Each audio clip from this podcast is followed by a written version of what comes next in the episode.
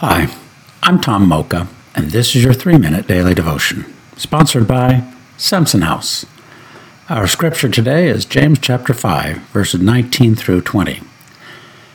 My brothers and sisters, if any one of you should wander from the truth and someone should bring that person back, remember this whoever turns a sinner from the error of their ways will save them from death and cover over a multitude of sins. Let's ponder that. This is one of the most tender passages in the Bible. Wandering happens, and when it does, it is painful.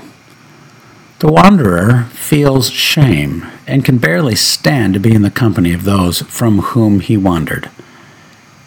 The hurt extends well beyond the wanderer, too making it all the more difficult. The good news is, when we lovingly seek out the wanderer instead of judging them, we prevent even more sin and pain. The sinner is restored, and the broken relationships can heal. Loving a sinner back home isn't condoning the sin it is recognizing the sinner needs us to be the embracing arms of Jesus. Wandering is squandering the love that is ours in Christ, leaving our emotional tank empty. That is when we leave the 99 and search for the lost sheep. See Luke 15, verses 3 through 7.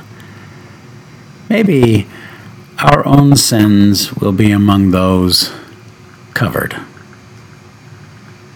How can we pray about that? Well, now would be a good time to forgive the wanderer and seek him out, to share the embrace of Christ. Ask the Lord to bring to your mind the one who needs your non judgmental love. Amen. Thanks for listening and have a great day.